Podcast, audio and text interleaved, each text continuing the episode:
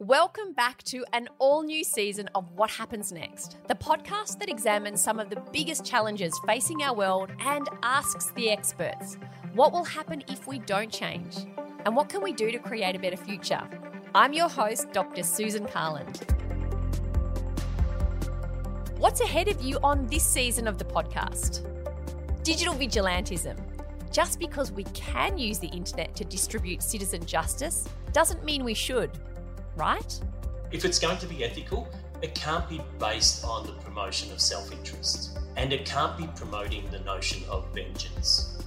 The future of soldiering. Robotics, autonomous systems, and AI are becoming more commonplace in our militaries. What does that mean for the human soldiers working alongside them?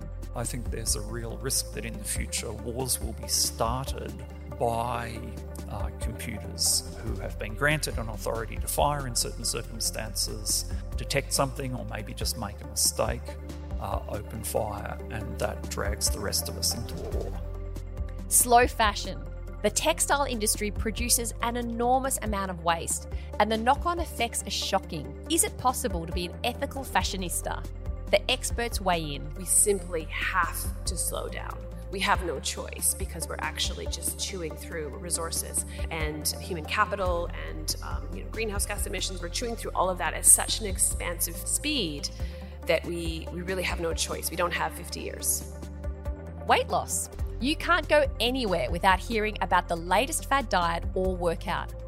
But do they really work? And what's going on with the way we talk about fat?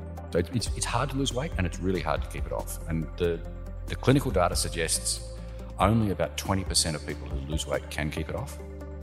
Loneliness. It may be the age of social media, but people are reporting higher levels of loneliness than ever before.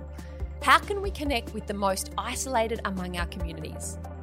The evidence that we have in Australia indicates that about one in four of us reported feeling lonely somewhere all the time before the pandemic, which, you know, I, I think counts as a crisis, something we should be talking about when we understand that the health impacts on individuals are really quite serious.